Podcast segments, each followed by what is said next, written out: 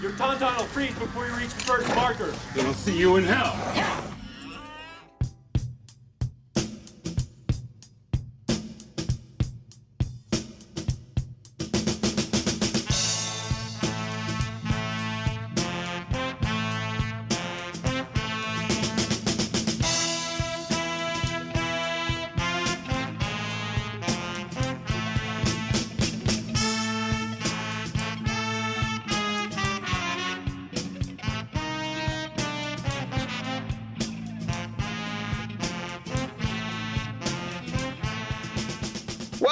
To the Beyond the First Marker podcast. Beyond the First Marker is a podcast that explores the greater Star Wars universe and how to represent themed characters, units, and battles on the Star Wars Legion tabletop. This will involve digging into the rules and sharing modeling options to make your favorite units a playable reality.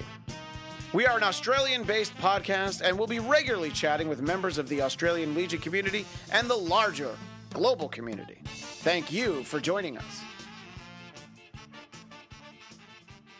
And here we are with episode five of Beyond the First Marker podcast. As usual, in the in the chairs today we have Drew Barker and my usual co-host, Low Brad. How you doing, Low Brad? I'm good, brother. How you doing? Ah, really well. I didn't realize how long it was since we had uh, done an episode. This lockdown is really kind of messing with my sense of time. Yeah, I mean, as we mentioned in a previous episode, we are both teachers, and by being teachers, we are both doing a lot of online teaching and um, you know managing of students and in your case staff and it just eats up a lot of time. And I guess not to toot our own horns, but like suddenly learning how to do our job in in a f- quite a different way. Um, has been deceptively time consuming. yes i feel like Uh, my job takes twice as long and i'm notoriously busy on a good day so yeah it ain't it ain't pretty Um, not that we're complaining too loudly, because no we have jobs ha- yeah, having a job that got difficult is better than not having a job. So Amen to um, that. Our thoughts go out to those people who are struggling right now, um, yeah and hope you get through this soon. Absolutely. Well, Drew, let's uh, let's shift to the land of uh, the the future, shall we? And when I say that, I mean the galaxy far, far away, A long time ago. a long time ago. So I, I went the wrong direction. Let's uh, let's go way back. Let's go back to the original historical game, Star Wars Legion. Um, it's funny. My um, my son said to me the other day. He said, "Dad, is, is Star Wars in the future?" And I was like, um, "That's kind of difficult." Mm-hmm. Like, cool. Talk about talk about difficult conversation with the kids. yeah, exactly. Right on. So, All right. what have you been doing? Oh man. Um so new? I've been super busy painting, uh, but unfortunately I haven't done a ton of Legion. That said, uh, yesterday or the day before, time is blurring at this point. Um, I did finally finish. Uh, I redid the skin and uh, the jacket, uh, the highlight jacket, the jacket highlights on uh, Ponda Baba and uh, the Skullforge model, and then I painted Dr. Evazans, who was basically just base coated, and I started putting some highlights on. But I fully highlighted that model. Uh, I man, can I just say how much I love Skull Forge? I know we talk about it in every single episode, but painting those models is a goddamn joy. And uh, I know I'm throwing you a softball that you can go hit now, but man, how good are painting those models? Yeah, um, I did. Uh, I got well, I got I got a heap of uh, of Skullforge stuff now, but I picked up a uh, maybe I talked about this last time. I picked up an Anakin Mm-hmm. um, with a with an unlit saber, and I painted it up, and it was oh, it's just just so crisp, so Yeah. simple, so so clean, but really nice to paint. Um, and, oh, and then I guess I guess this is a hobby playing around with recipes for things, and, and not necessarily for Anakin, but I just use Anakin because he hasn't he had a a saber hilt with no blade on it. Mm-hmm. I tried out my recipe for a dark saber Ooh. using LEDs, Mhm. um, which kind of had to really think about how I was going to do that because um, you know it's we don't black lights don't really exist in our um, in our galaxy. Mm-hmm. Um, but the closest I got to that was a just taking a sort of a slither of um, of acrylic uh, like one or two millimeter would be best. I think I had three millimeters, so it's a little bit chunky, but Mhm. um, you get by. Um, so I cut just sort of my basic blade shape out of that. Um, drilled out a hole at one end to fit the LED. I bought some white, some cold white LEDs just so I can get some some white white light. Mhm. Um, I painted the sides of the blade black. Um, and actually, no, first of all, I painted the sides of the blade white so that I had a white surface on the uh, this is gonna- Inside. on the inside. Yeah, yeah. that's And- cool. that's cool. That makes it the light reflect. I hadn't thought of doing that. That's fantastic. Well, it just means that you get more light coming out of the blade than you would if you if you had a black surface on the inside. Yeah, clever. And then on top of the white, on top of the white, you paint the black, uh, and then that gives you a reasonably good approximation of the dark saber. Although it's kind of like um, non-metallic metal, which is that it it looks right from a particular point of view, yeah, but from a different point of view, the effect is not perfect. But you're never going to get it perfect because essentially the dark saber is a sprite, like it's uh, it's a two-dimensional object, really. yeah, the well, the effect is two dimensional because presumably it looks black from any angle, but just has sort of white radiating out from the sides, but from Mhm. any angle, which is not really possible. So But you left the edges unpainted so that the light shone through. It wasn't. So you you painted the flats of the blades black, and but then you left the edges unpainted, so there was a sliver of light sh- uh, coming through. Right? Yeah, that's cool. coming out on each side, and so that's which is which, like I said, from if you look at it from the flat side, it looks like it should. Mhm. But if you looked at it from the if you looked at it from the unpainted side, it, it just you just see a whole bunch of light coming out without the black, and then it wouldn't look quite right. So Yeah. Yeah. Exactly. But then, like even even just painting a lightsaber blade, you can't really get around that because you, you want a white or you want a really bright colored core and a and a blue or green or red exterior. Mhm. You can't get that from every angle on a th- three dimensional object. So do the best you can, man. Do the best you Yeah. can. sure, And Um, you've been happy with that. and you've been working on um, some troopers to go with him. Yeah. Uh, so I finished painting, more or less finished painting. I may have to do a touch few, a few more things, but um, my second squad of purge troopers. Nice. Um, I still haven't based them, and I haven't entirely decided on basing. I think I'm there, but just a little bit more. Mhm. Um, so I've got two squads of those now, which I'm kind of happy with. Um, I was trying to do some really shiny black armor, and I'm, I'm, it's okay, I guess, but it's hard. It's black, shiny black armor is tough. yeah. Um, I'm not sure if I'll hit it with a gloss varnish or not. That might might obscure it, might make it look better. I'll play around with that too. Mhm. Um, matte probably not going to work so well, or it might. I'll try that. Yep. Um, so my painting box has got now those two squads, which I just need to base and uh, and varnish up.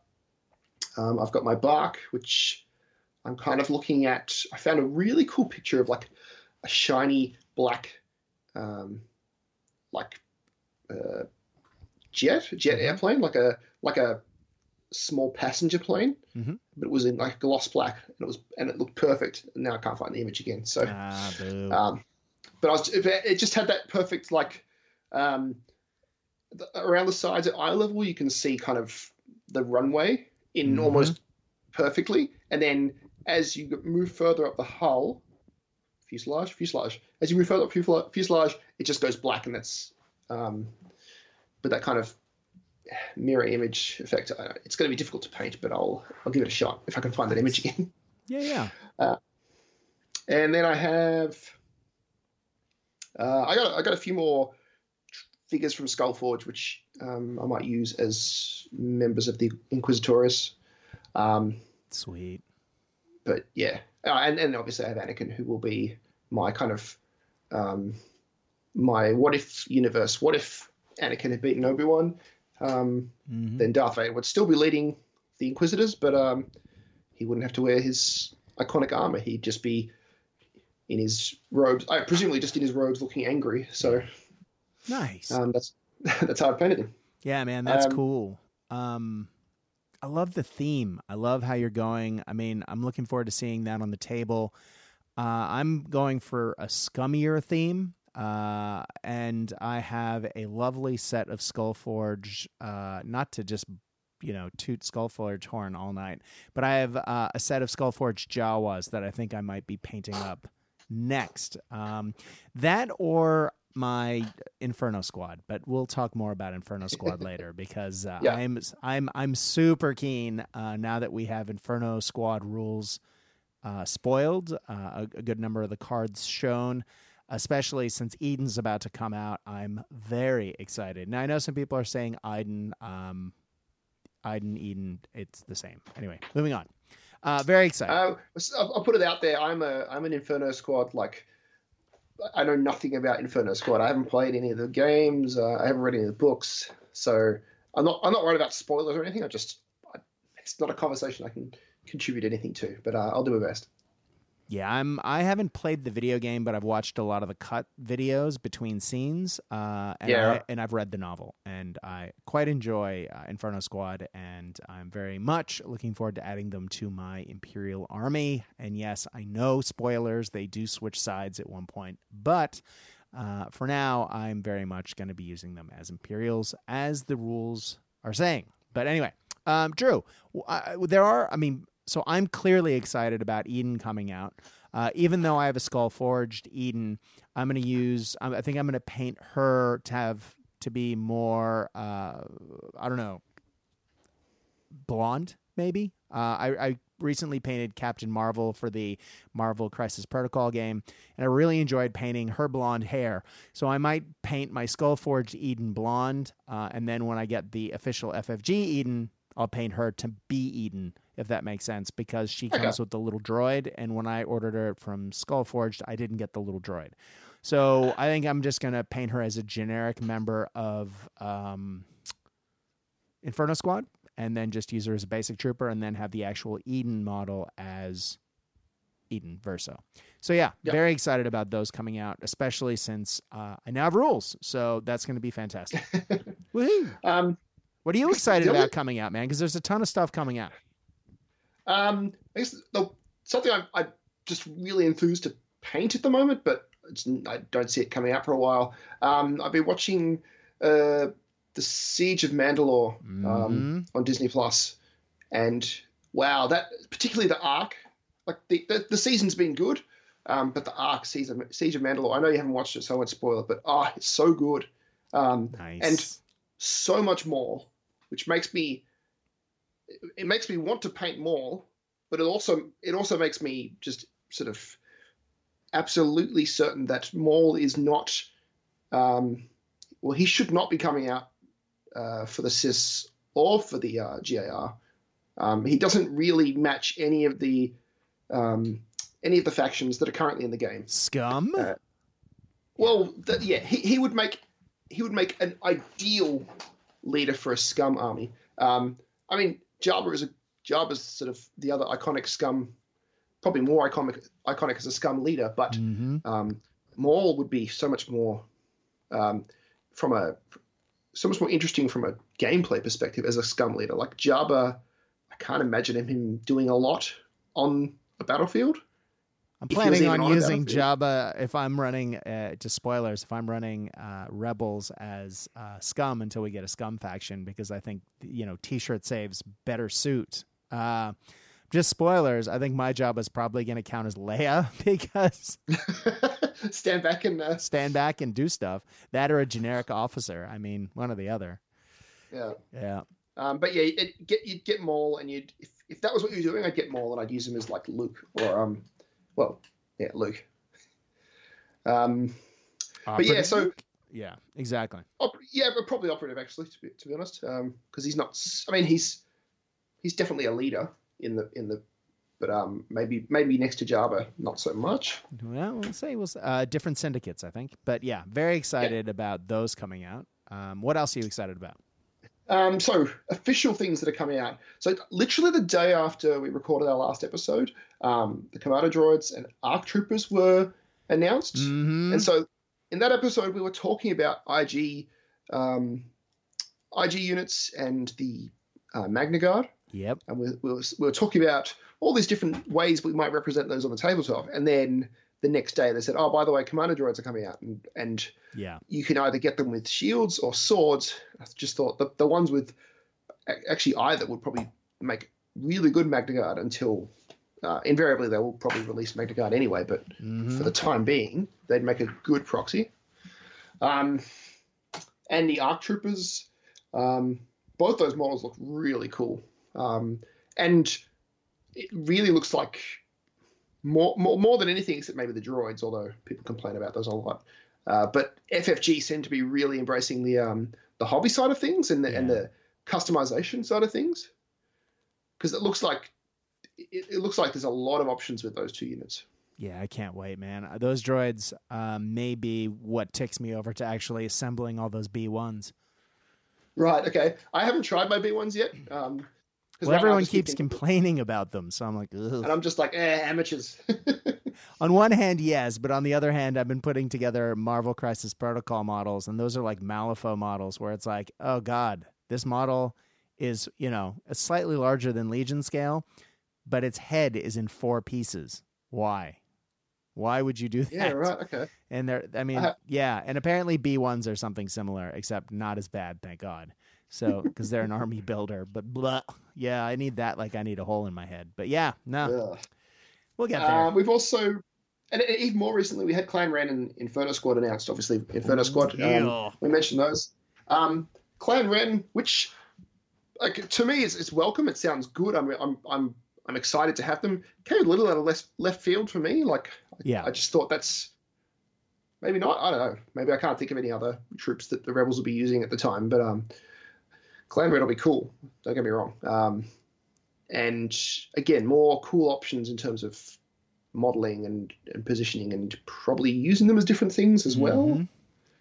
Um, I'm not sure what options we'll have cl- with Clan Wren, but um, Yeah. if, if they don't have to have rocket packs, then it probably gives um, a more sort of close combat or close quarter squad uh, unit to the rebels, which might give us a few more model uh, proxy options for for things. Yeah, absolutely. I, and again, I think when we're looking at this, I know that some of you might be listening saying, but they've spoiled cards. You can talk about the synergies and all these things. Yes, this is not necessarily what we do as a podcast, though.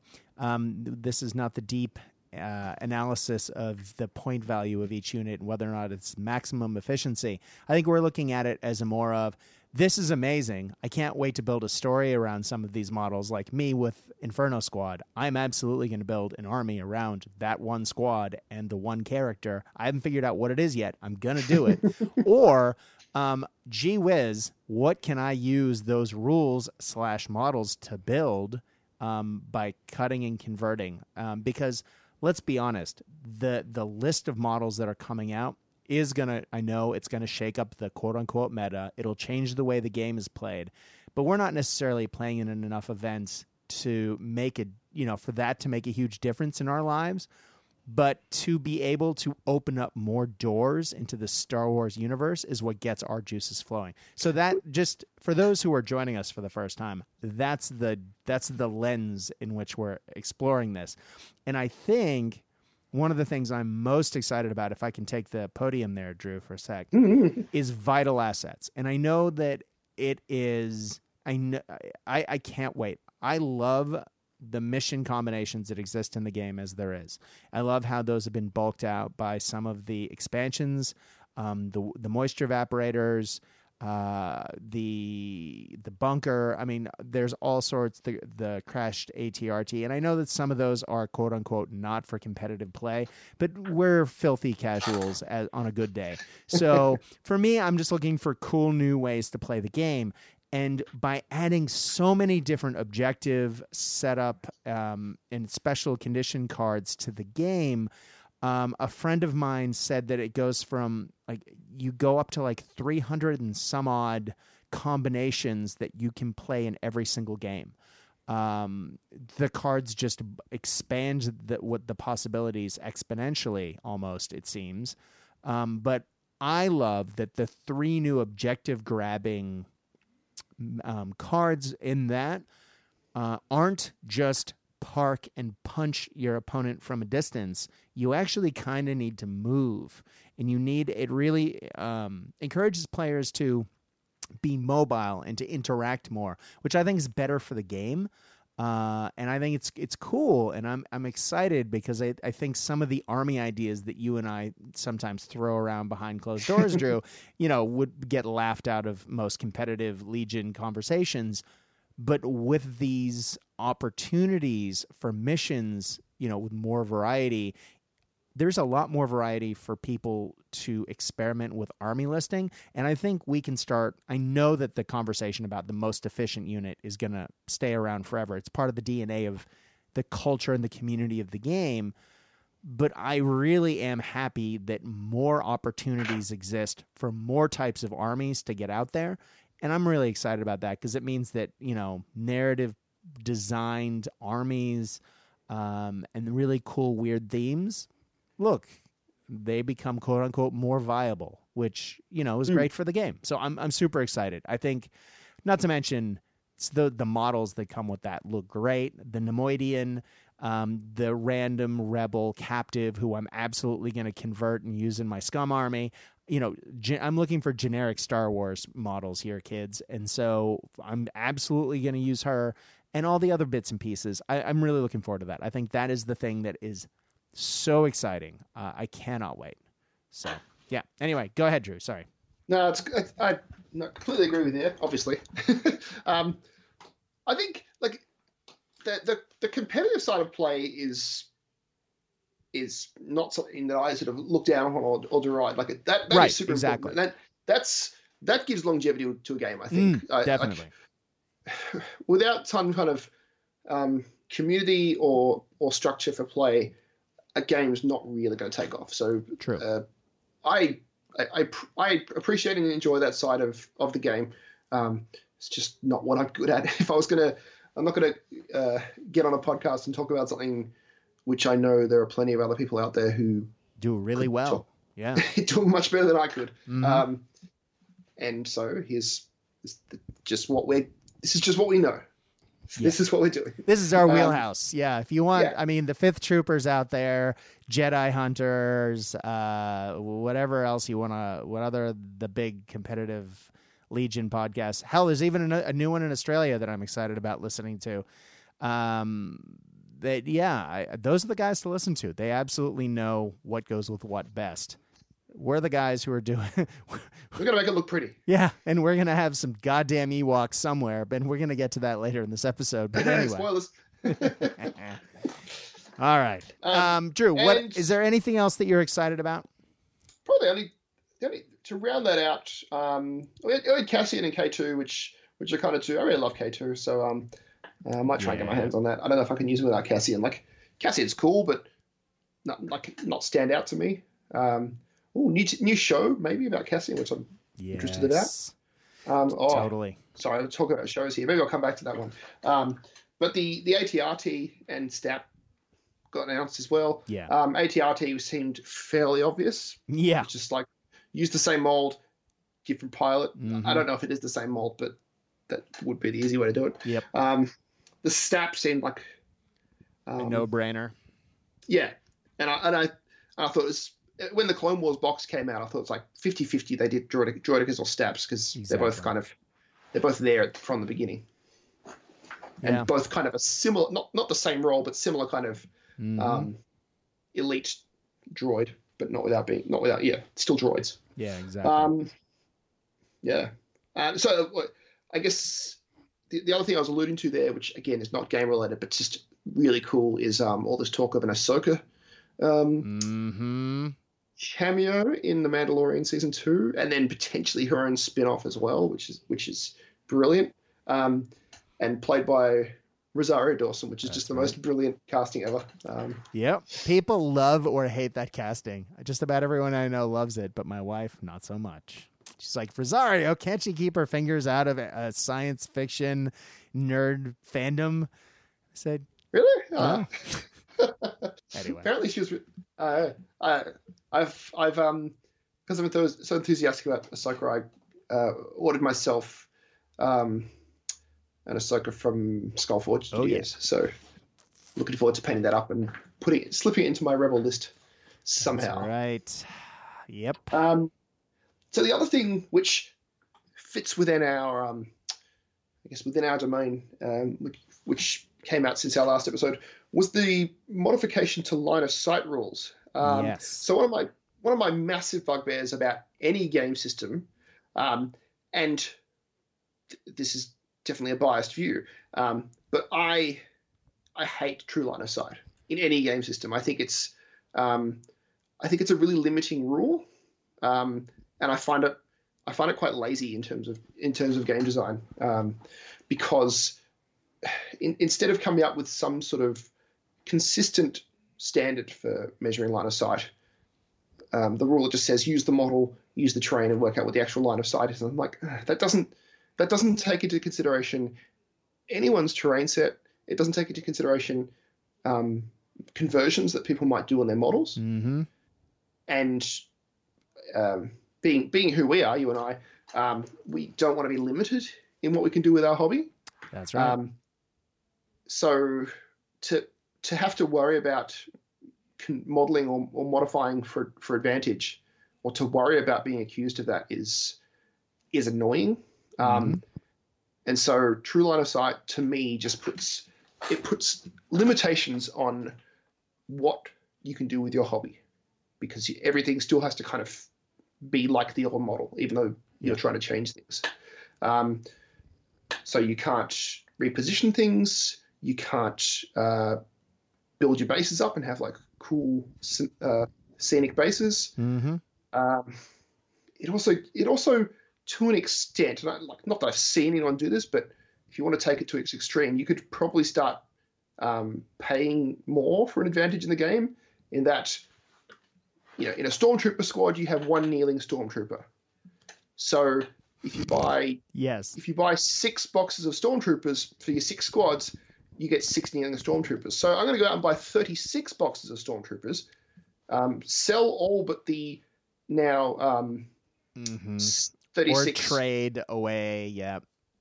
Yeah. So now I've got 36 kneeling stormtrooper models. They're all legitimate stormtrooper models. Um, and I'm going to use all 36 of them in my Imperial Army. Uh, this is all hypothetical, by the way. um, Yes. And there's, there's absolutely nothing wrong with that as far as the rules are concerned before the new changes. And yet that's clearly unfair. Yeah. Uh, It's not it's in the spirit of the game. Yeah. Exactly. No. And so to, to have a system that makes that kind of thing, and I know that's it's extreme, it's ludicrous, but um, Yes. that's that's kind of the system. That's what the system's kind of pointing you towards. If someone really wanted to win, or if someone wanted to get those small advantages, they could do that. Mm-hmm. Um, and I can think of examples from other game systems, which I'm not going to do. Um, Well, if I can, if I may, um, oh, sure. I think I mentioned this possibly the last time. God, it's been a long time. I'm sorry if I'm repeating myself, guys. Um, a long time ago, um, I used to play competitive 40k at the at the quote unquote cutting edge um, of competitive play. I played in the Masters events, played in a lot of big events, and the last time I played an event called or called Arcanicon, I played with an army that was swamp orcs, and I had all my orcs with swamp skimmers and um, big monster trucks, and um, my battle wagon was a houseboat, and I had orcs crawling out of the water. And I used water effect ad nauseum, and I spent a really long time hobbying that army, and I loved that army.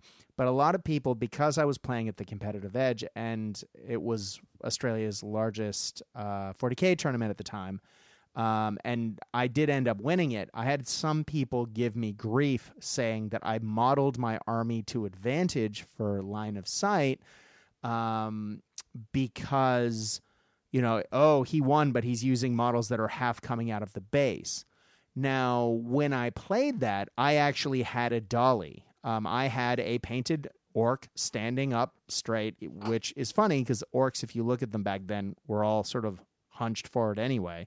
But I had an orc standing up, and when everyone was looking at line of sight, I would put the dolly either next to or in place of the model they were looking to shoot, and it was never an issue.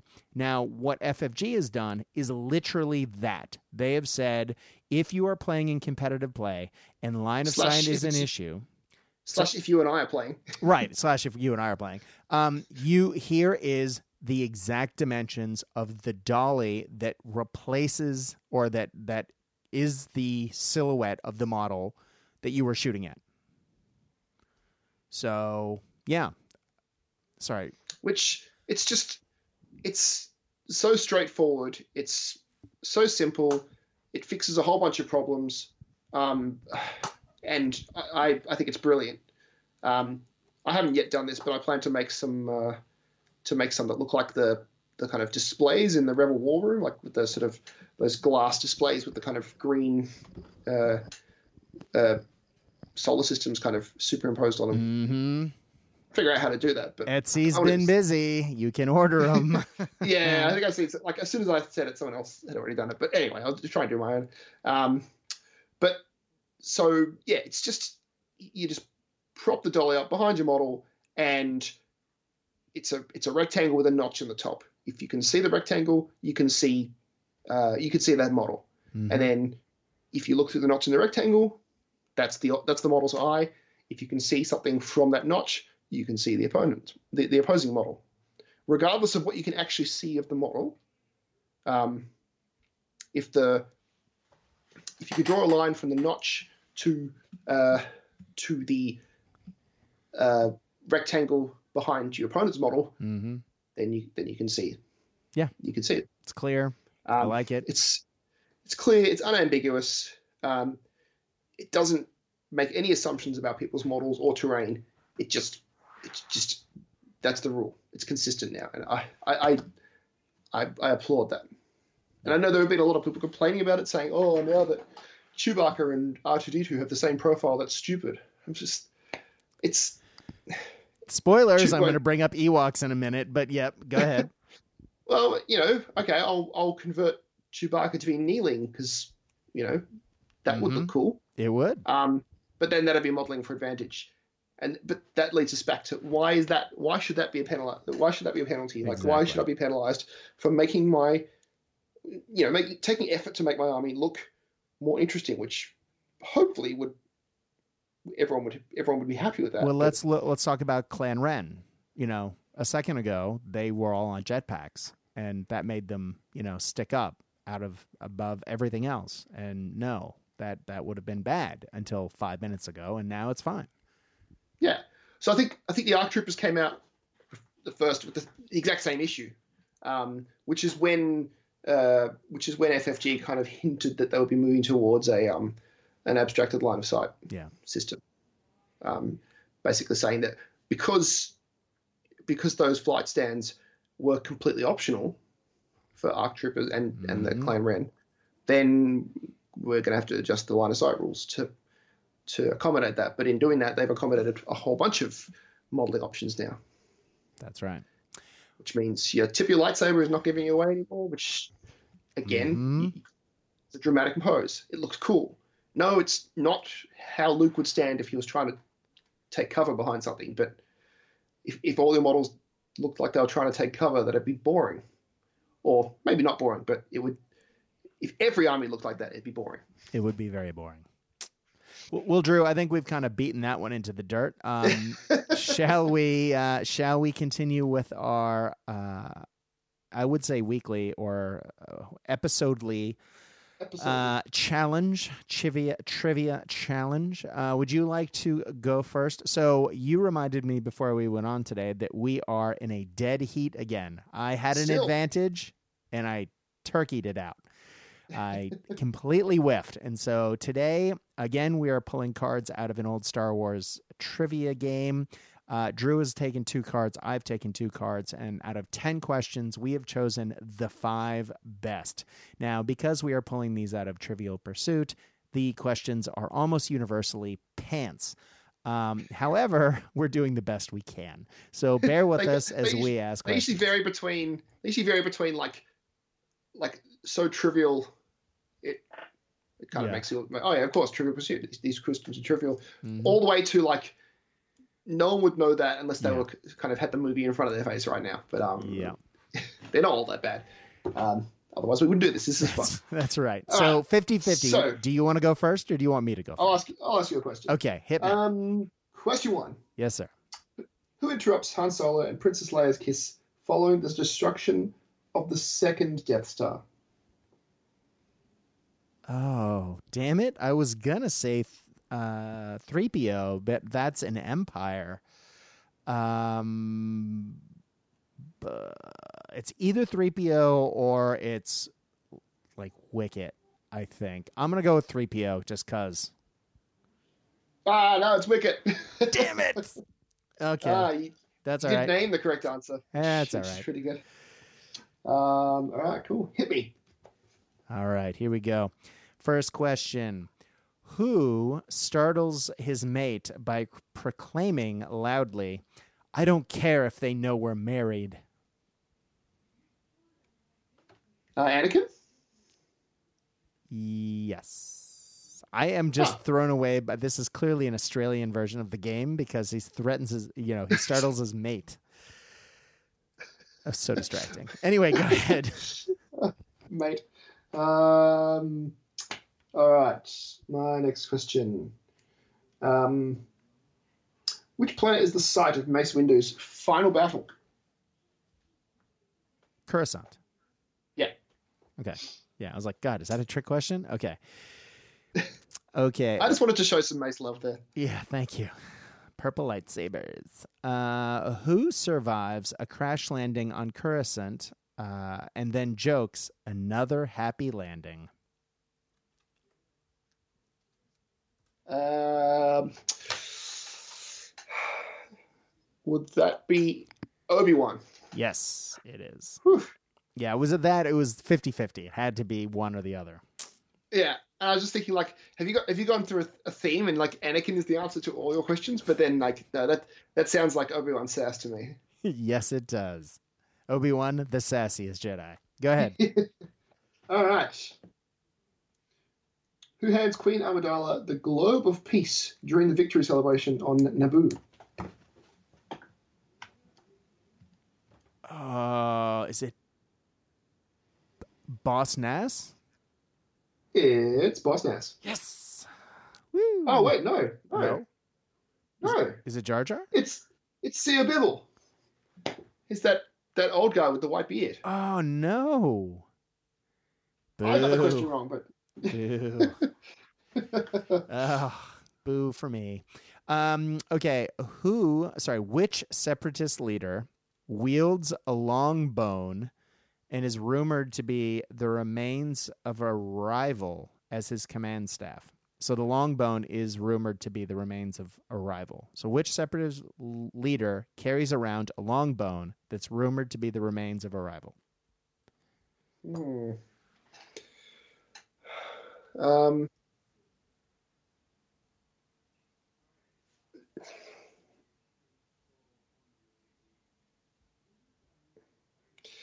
I, I'm kind of mettering this question here, but I think it's one thing, but I'm probably going to say Grievous because that's too. It'll be too left field to, to go with the other option.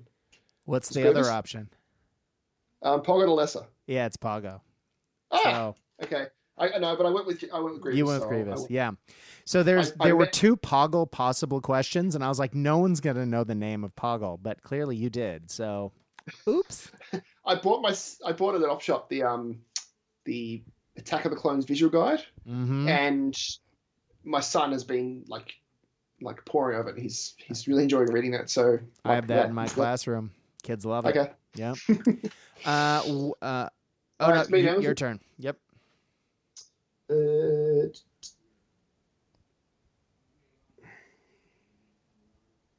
oh wait, where did the question go that I wanted?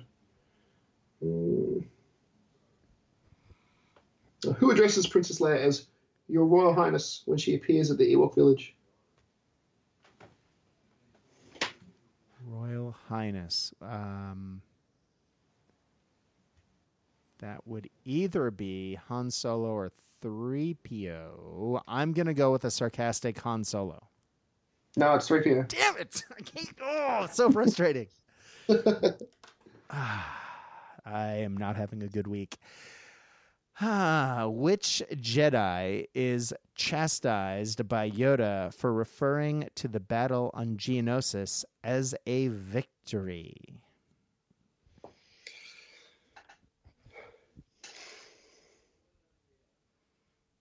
Obi Wan?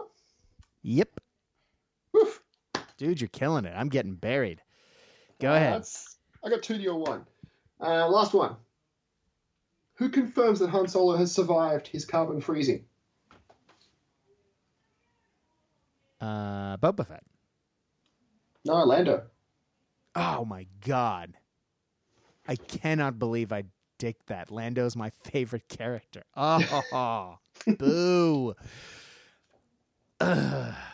okay, I give up. Um, who pilots the sand skiff away from the Sarlacc pit? Ooh. Uh, Luke. No, uh, Lando. Uh-uh. All right. Yep. That was your first time- obligatory Lando question. I always try and sneak Lando in wherever I can. He's my I- yeah, literally my like the thing, favorite yeah. Star Wars character. Maybe what? I think from now on we just like if one of the questions is answer, is answerable with Lando, then it should be asked. Yeah. That or uh, Um, Billy look. D. Williams uh, plugging Colt 45 malt liquor. I think that's the other answer. But anyway, going ahead. Um, oh, did you? I saw a really good sketch on um, like it was an SNL sketch, and it had um, Donald Glover hmm like in in character as Lando addressing like the the first galactic like convention for people of color, Nice. and it's just like four people. Yeah, it's not like the uh, yeah. A lot of aliens take a lot of yeah. mm. Racial diversity in Uh. Star Wars is not where we're going to go in this podcast, Drew. No. Where are we No. going to go? What's the theme of this episode? Take me away. Okay. Uh, we didn't start off. We, we- well, we probably hinted at it a fair bit through the episode, but today um, we're going to go back to the uh, original trilogy and talk about uh, the Battle of Endor and God damn Wicket. s- specifically the um, the ground battle because you know the Yeah. space battle is not part of this game. Exactly. As cool as that, as, as cool as that battle was too. Mm-hmm. Um, so what's our what's our background here? Why why why are we fighting a ground battle on on uh, Endor? I Well, think most people most people probably know that, but we'll, Yeah. we'll give a quick rundown anyway. Did you want me to answer that question, or are you doing that? No, you go you go you go for it. Okay, so the whole purpose, and this is the MacGuffin that uh, that is the plot point of Empire Strikes. uh, Sorry, of Return of the Jedi is that the Empire is creating a second Death Star in quote unquote secret around the moon of Endor. Um, now, the the big thing with that though is um, Many Bothans found out about it. Yes, and then they pass that along. Of course, it's a trap, and the Empire sets up to spring the trap to uh, end the rebellion. And so you have tons of major players making this scene because, of course, it's the culmination of the original trilogy. They want to get as many characters as they can in. Mm. And so, on one hand, on the rebel side, you have all the heroes coming because this is a last ditch effort. Everyone's coming out to play. Um, to try and knock the second Death Star out and end the Empire. And um, do they know the Emperor's there? I don't remember. I don't think so. No, they, they do. The um because Mon Mothma says at the beginning like we've we've just learned that the Emperor himself is Okay. um is overseeing the final stages. So yeah, that- so yeah, to I think that's that- why they're so desperate. Yeah, and that's why everyone comes out to play. Meanwhile, because it's a giant trap, um, we have all the major players on the Empire as well, and it's the first time that some major, what we now know as canon Imperial units, uh, makes an appearance. I mean, we have seen ATSTs in the Battle of Hoth uh, from a distance, but we really do get to see them in earnest in this battle. And we also get the scout troopers for the first time and the speeder bikes. And so some of the units that we are, are I guess, are integral to the Star Wars Legion tabletop experience. If you are playing Imperials, for example, they come from this this battle. This is the first time they're seen, and uh, yeah, so it, it's a very important battle. Of course, if you want to find out how it ends, watch Return of the Jedi. Um, however, it's it's very from an imperial standpoint. Um, I I love all the bits and pieces that were in this. I I didn't nec- Empire's still my favorite of the trilogy, uh, but I did love this uh, battle scene um, because I thought it was the first time you got to see like outside of the battle for Echo Base, which we did in our very first episode. um, it's the very first time you see en masse Imperial assaults, and I just thought it was the coolest thing ever. Um, so yeah, I loved it as a kid. It, it's a great battle. It's very evocative. Tons of people connect with it because they watched it as children, and it's just one of those things that if you really want to make a cool themed army, this is a great battle to do that because you have so many options. Now, Drew, I, I could I could go on for days about the Imperials, and I'm sure I will, but please talk to us about your side of the preamble and then take us into the rebellion. Um, I was just going to say I finished just recently finished watching the original trilogy with my uh, with my older son. Uh, he's seven years old. I've mentioned him a few times now. He's seven years old for context. Mm-hmm. Um, and to be honest, he he sat through episode four, um, but I don't think he particularly enjoyed it. Like, yeah. like he didn't dislike it, but I think there's still a bit too much dialogue there that he was not getting that made it a bit of a, a bit boring for him. Mm-hmm. Um, and then uh, naturally, Empire was like super dialogue heavy, which was yeah. even harder for him. And, and scarier. yeah, we watched that in two sittings, and the second half was a bit of a like a bit of a a battle, which is a shame. Mm-hmm. Um, but then Return of the Jedi, he was enthralled with that and sat through it for um, the whole the whole time. And that, that's was, interesting. I hadn't thought of was, that before. Yeah. So um, teddy bears. Yeah, yeah. When everyone says it was, it was, it was to sell toys, I'm like, yeah, cool, it worked. Um, yes. Um, I think that was like of, of, of, the movies, that was probably the hook one for him. Which, yeah, um, considering it took what, like six years to, to, to get to that point um, historically. Mm-hmm. Um, yeah, anyway, he, he, he loved it, and I loved watching it with him. Um, it was really nice watching. I don't know if this is going to sound weird, but like just watching it with him, father son, and then watching all the father son stuff on screen. I'm like, oh, mm-hmm. it's weird. Um, yeah.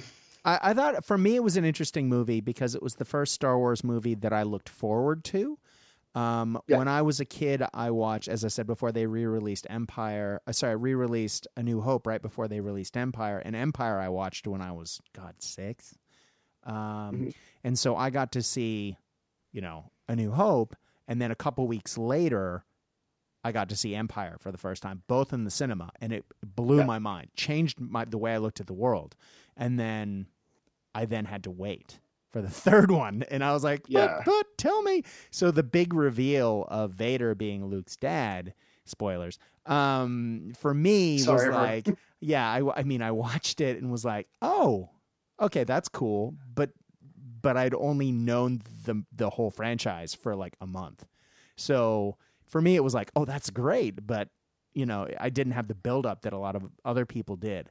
But for me, waiting for Jedi and then getting the Jabba scene at the beginning was amazing. So for me, the palace is my favorite part of the movie, uh, the beginning, but the battle for Endor at the end is absolutely primo. Um, so Drew, talk to us. I'm I'm rambling. Talk talk to us a little bit about the Battle of Endor. Um, so the the rebels land their small strike team, um, who are going to go in, um, knock out the key target of the uh, shield generator mm-hmm. on Endor, on and then get out. This, moon. Yeah, and so there is no there is no intention of actually having a battle, right. so to speak. There's it's it's supposed to be um, it's supposed to be stealthy. It's supposed to be quick. It's supposed to be in and out and done. But uh, we get a few spanners in the works. Um, uh, not least of which is, as you just mentioned, the whole thing's a trap, and the Empire knows they're coming. It's a trap. so they get to the point where they're laying charges before being surrounded by Imperial troops and escorted back out of the building. Mm-hmm. Um, and everything looks dire.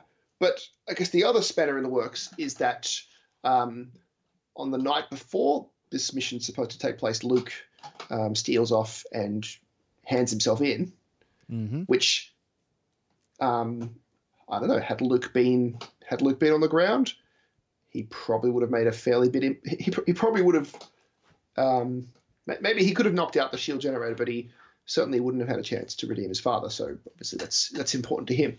Um, But we would have had Luke v. Vader in that battle because the only reason Vader left the surface was because Luke went with him to the Emperor. oh, that's true. That's true. So if I mean, if you were going to play out the Battle of Endor and you wanted to do a what if, that might be a neat left hook. That'd be cool. Yeah. So have Luke and Vader down there on the ground with with their Mhm. respective forces. Um, you probably wouldn't get the redemption scene that you had. You'd probably get one of them killing the other. but um, Mm-hmm. but the, but the Empire probably would have died. Uh, the, the Emperor probably would have died either way because if, if Luke had been on the ground, I don't know, then maybe Vader would be in the um, in the bunker as well, but True. defecting, de- def, defending uh, the shield generator. Who knows? Um, fun to talk about. But anyway, so the um, the the Rebel Strike team at this point led by um, by Leia, Han, and Chewie, I suppose you might call is doing his operative thing. I think it's Um, technically General Solo who's uh, taking that mission. But you leader. know, if I'm going to get my sweaty neck beard out, I think that's where I think that's who's technically leading that mission. I, I thought I'd name Leia first because, like, whatever her rank was, she's clearly, um, despite what she says about Han being a natural leader, she is clearly a better leader than Han. Every day of the week Um, and twice on Saturday. Yep. um, so, yeah, they get escorted out of the building and they're plonked right outside the bunker, and there's there's maybe a dozen or so rebels. I, I can't remember what Mhm. sort of scale their force Some. is. Um, sorry? A shuttle's worth. Yeah. Um, who get surrounded by like squads and squads of scouts, of um, stormtroopers, um, probably half a dozen ATSTs, and Some officers, some communications officers, officers. Uh, uh, and we scout do bikers. scout bikers, but we also see a unit type that has not appeared in the game. Um, and those are like the imperial version of fleet troopers. Now they you see them in the bunker more than you see them out of the bunker, but they're still Yeah, there in the black uniforms, sort of imperial army. Um, and those models do exist, kids. If you are looking for them, um, you can find them. I believe Skullforge makes them, not to sound like a broken record, but yeah. Hashtag Um, yeah. so, yeah, we see those, and that'd be. I don't know. They're, they're cool, but again, probably the same complaint I have about um, fleet troopers. They just seem out of place on um yeah. on most ground battles. Yes. It's like they're, they're security forces, yeah. Like, yeah. um, whatever, they're fine. Um, but it's at this point that the uh, that the uh, the rebels feel that the mission is over. Mhm. Um, but then it turns out that the Ewoks that they had befriended only only days day before, Mhm. um, the indigenous secret- species. yeah, the indigenous um, bug-eyed te- teddy bears had had secretly been planning um, a, a counter strike of their own and surround the surrounding imperial forces, and the battle proper ensues. That's right. So, Drew, um, you did mention the teddy bears. Did you want me to talk about if I was to field Imperials, or did you want to talk about Rebels first? How do you want to go? Um, I just spent a bit of time talking. You tell me what what would you take in an Imperial Endor list? Well, we I did mention. how would you equip it? Oh, sorry, go How would you build it? So how would you equip it, and how would you hobby it?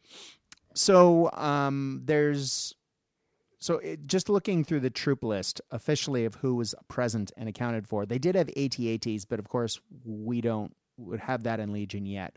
But ATSTs um, were It an was integral just a, part it was of the just battle. a painting at the time. Yeah, exactly.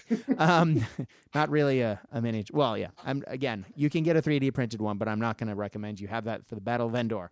Um, you have the ATST, obviously, stormtroopers in spades. Uh, you would have scout troopers, absolutely. You would have scout bikers, uh, imperial officers, communications officers, everything I listed before, and something that was not actually in the movie but has been added to canon and i know you have an addition to canon for yours as well but the, Yeah. something that was recently added to canon was inferno squad uh, Eden Versio and inferno squad are on uh, are, are part of the battle of endor um, after the super star destroyer crashes into the death star um, the head of the internal security. Uh,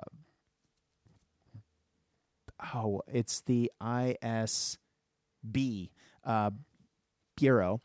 Um, orders Eden and her squad to eliminate the rebels. Uh, and so they start attacking the rebels. Um, and then when they fail, um, or they realize they fail when the Death Star explodes, and then they fight their way to a landing pad, get in Tie fighters, and flee. Uh, and that is a part of the game, and that's it, you can play that the you're part of that in the Battlefront 2 video game. But um, there are some great cutscenes on YouTube if you are not interested in playing the game, but you still want to see some great action um, and you want to see what Inferno Squad looks like and what their gear looks like. It's some pretty great uh, animation. So, anyway, so I would, uh, how would I field? Uh, I would absolutely include an ATST. It's such an iconic part of that battle. I, I couldn't imagine Yeah. not putting that in there. Um, and I'm not talking about playing for advantage, but if we're going to talk about a board that's going to be filled up with lots of area terrain and fallen trees and those giant trees, having something that can peer over stuff. Um, just like you saw in the movie, is a great asset. Um, apparently, heavy weapons troopers were also present. Um, E-webs were also present for the battle. Um, I don't know if I would necessarily have an E-web in this force. Uh, I would definitely have a bunch of stormtroopers. I would have to have an imperial officer. Uh, maybe not as a leader, uh, maybe just as a squad leader or two. But if I was to say that, then who would lead the force? I don't believe Eden has that capability. So I would absolutely put an Inferno squad in only because I really want to. I don't know if I would have Eden possibly um, only, you know, if I had the points. But since I'm already plinking a whole lot of points into that ATST, uh, even though they came down in price a while ago, I, I don't know. Uh, I, basically, for me, a squad of uh, scout troopers definitely uh, a, squ- a squad uh, a scout sniper team because that's the sort of board where you would have a sniper team. I would definitely have a, a wall of stormtroopers and an at st and i think that's me. I mean i I would keep it fairly simple. Um, Um, my, my only my only inclusion would be some bike squads. Oh, of course, of course, they are an integral part of that, and yes, definitely. Although it would be kind of cool to leave the ATST out and have a couple of scout squads, um, have a couple of um, biker squads, and have Inferno squad, and make it, you know, a more special forces almost squad. But for me, I think the ATST and a wall of stormtroopers would probably be, you know, about as subtle as I get with the rules at the moment. Um, would you would you have any? Do you feel that there would be any particular equipment or skills that you'd um, that you'd give the troops just to uh, flavor them? I, I can't think of any of myself, but um, Yeah, I- don't know. Maybe because of the um, the card that allows units to deploy slightly forward, um, only to give the the um, just that that aspect of like being able to out deploy their enemy because they're ambushing. But again, it Yeah. depends on the mission. Um, I I mean. I normally have some cards up my sleeve that I would add to a force, but I was thinking a lot about this battle, and I'm sure that someone on the internet is screaming at me, telling me I'm being an idiot for missing something. But no, I think this time I would. this is a force, maybe because I watched it as a kid and I have very clear ideas of what kind of force I'd want. I'm looking at pure vanilla, boring, wall of stormtroopers, probably a cheapest chips leader, ATST, um, and just pound people with it. And I think that's about as far as I go. Mhm. So, Well- so Drew, uh, talk to me about my fuzzy little friends. um, we'll get there. I think this is So, going to be um, the more interesting part of the conversation. Yes, go ahead. uh, the potentially controversial, but um, whatever. Mhm. So I would be taking. Um, uh, and this is to be tempered by point sizes because I'm just going to list everything that I would like to take here. It might not be feasible, but that's that's that's a conversation for another time. Mhm. Um, so Han, Leia. Uh, I have Luke here for our hypothetical, but um, for the battle proper, probably not. But um, depending on on which period we're talking about. Mhm. But Han Leia, I've got Chewie here as well, which you know, is an obvious inclusion. That's a um, lot of points. Yep. But I was thinking as a um, oh, but this is not this is not be tournament legal, but um, getting a finding a second hand or or, or a second Chewie and um, getting myself an ATST and including that in my uh, in my rebel list. That'd be fun. So obviously, this is not this is not to be played at a, at a tournament or any kind of event, uh, but uh, during the battle, Chewie does commandeer an ATST and Mhm. does some uh, does some nice work with it, and that would be a cool conversion. Um, maybe I'd magnetize the Chewie on top just so Mhm. that that I, I'm not committing to a, an illegal uh, model. Still, man, But, I um, think if you are if you're gonna go to the, uh, especially once we get into modeling, it once if you commit to like an Endor board and you really want to go Endor heavy, I think uh, I think that if, if you're doing that with the rebels and you really want to go nuts, I think that's a good way of going. Yeah, I I, I, I think that'd be fun. Um, maybe maybe Chewie out the top and a couple of um, space teddies sticking out the front windows or something, but just just for a laugh. Um, I would also include a generic commander, and not sure whether I'd have him by himself or probably probably attached to a unit. Um, but this would be Rexy Rexy Yes, because um, I, I I have it on.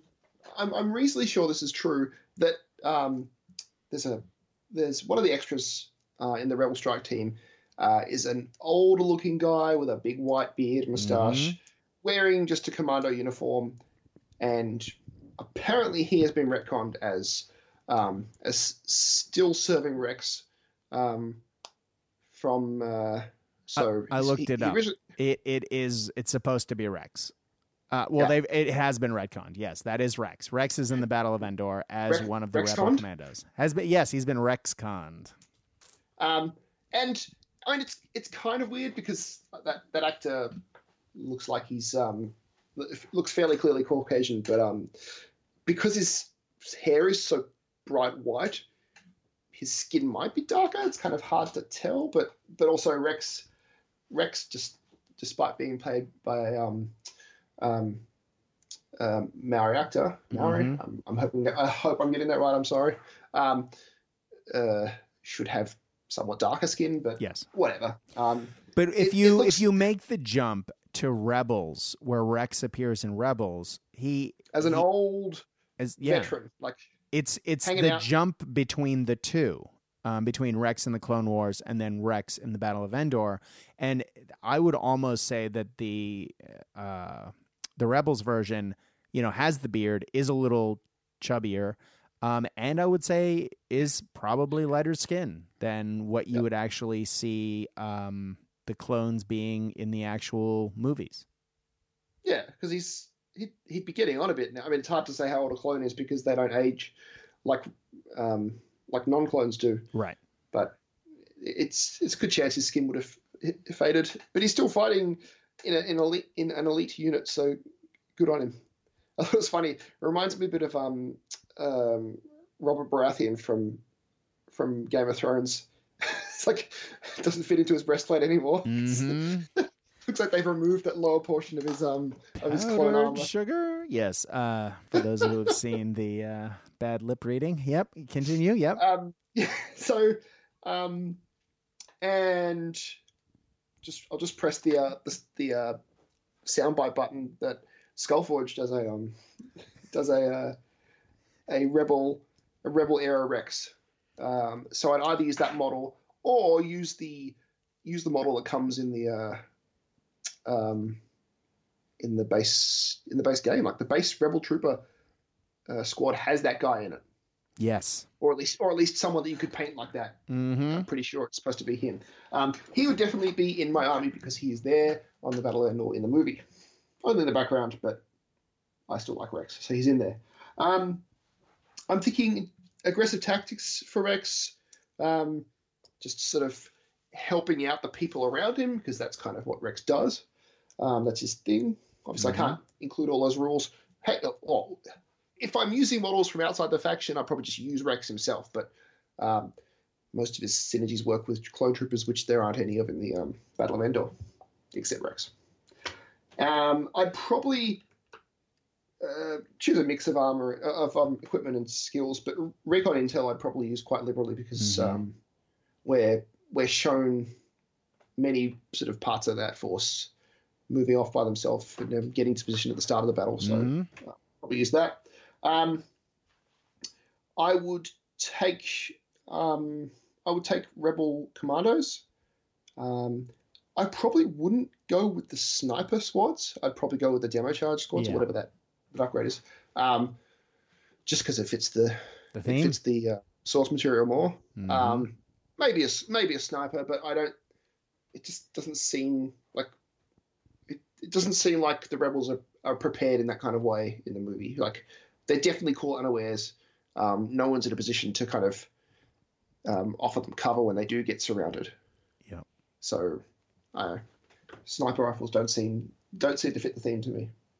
Um, the last thing that I would include, uh, I take my my I pay my core tax, which um, usually I don't mind taking core troops in Star Wars Legion, or this is one case, one place where I would, and possibly if we were stretching the rules, I'd say not to take them because um, really the rebel component to this to this force is minimal in the movie. Yeah. Um, it's just a couple of named characters and a, like one or two squads at most of rebel commandos, and that's it. Mhm. Um, but the bulk of the army is made up by everyone's favorite space teddies, the Ewoks. Ewoks. Um, and so I was umming and ahhing about how I do this, and then it hit me, and I was kind of inspired by um, by the movie trivia is that the Ewoks were originally supposed to be Wookiees, and this and it was originally supposed to be Kashyyyk. yes. Um, and it made a lot more sense that the Wookiees would kind of step in and help. But um, as it turns out, like a Wookiee costume is apparently more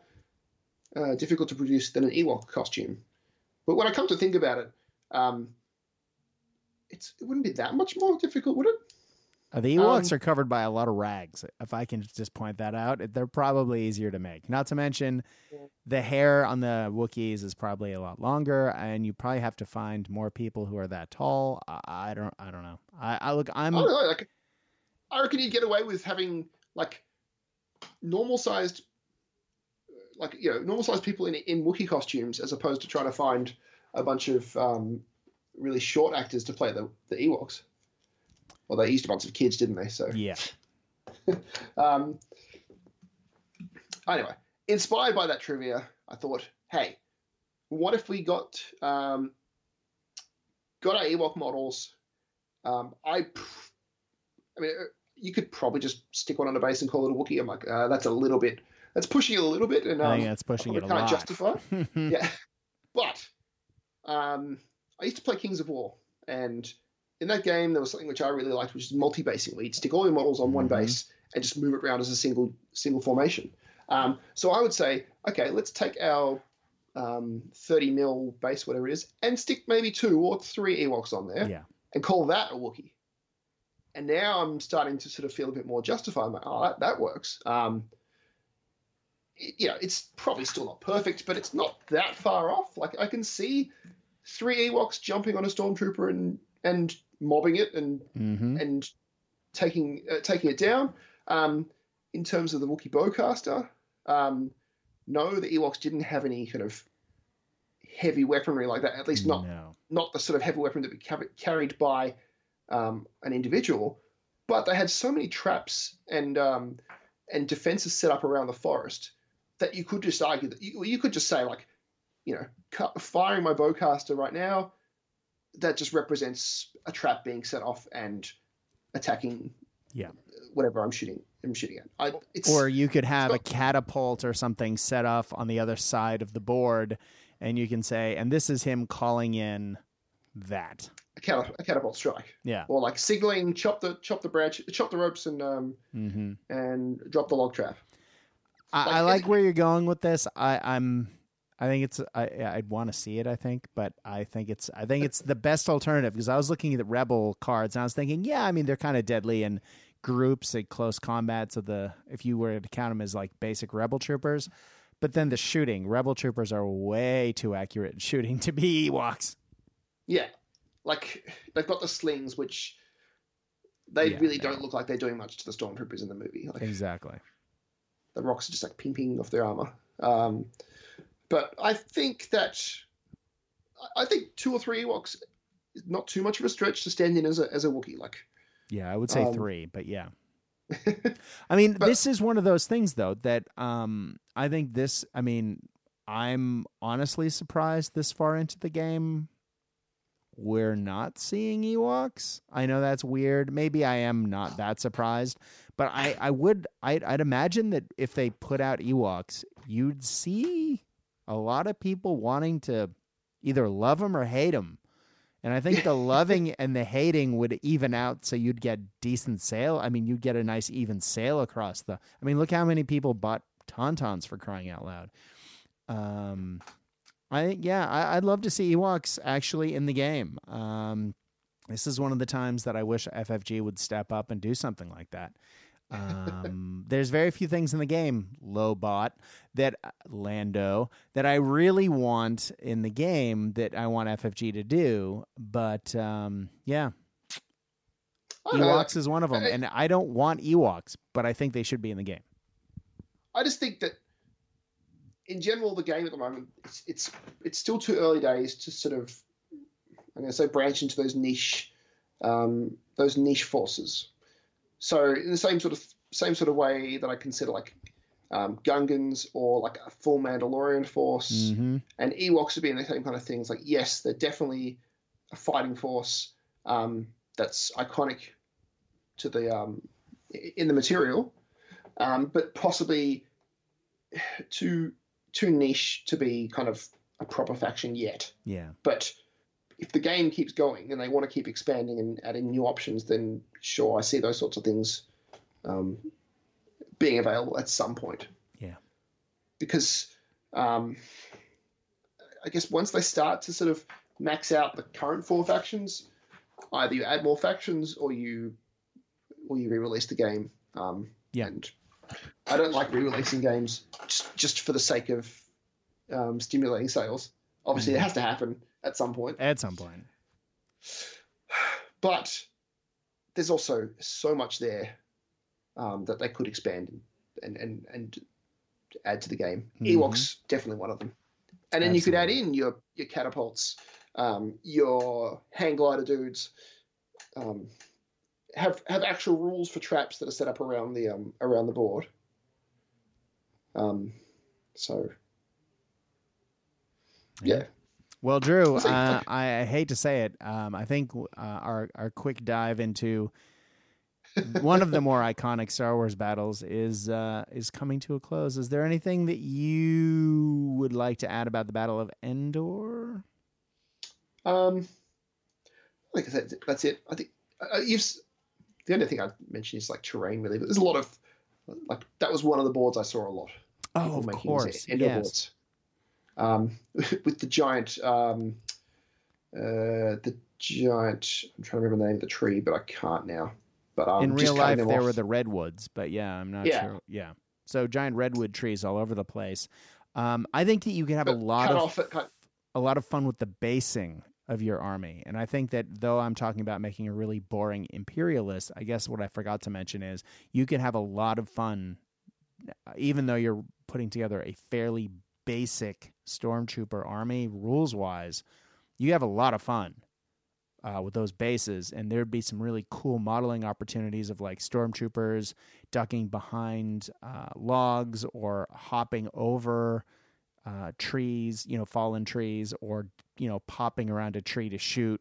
I think there's a there's a lot of really cool opportunities there that or, you can really. up, Yeah, sorry, what? modeling up your modeling your, your speeder bikes, sort of like you know, ducking over and under like fallen logs and around um, around big stumps and things like that. Like sort of really animate those bike models because they're cool.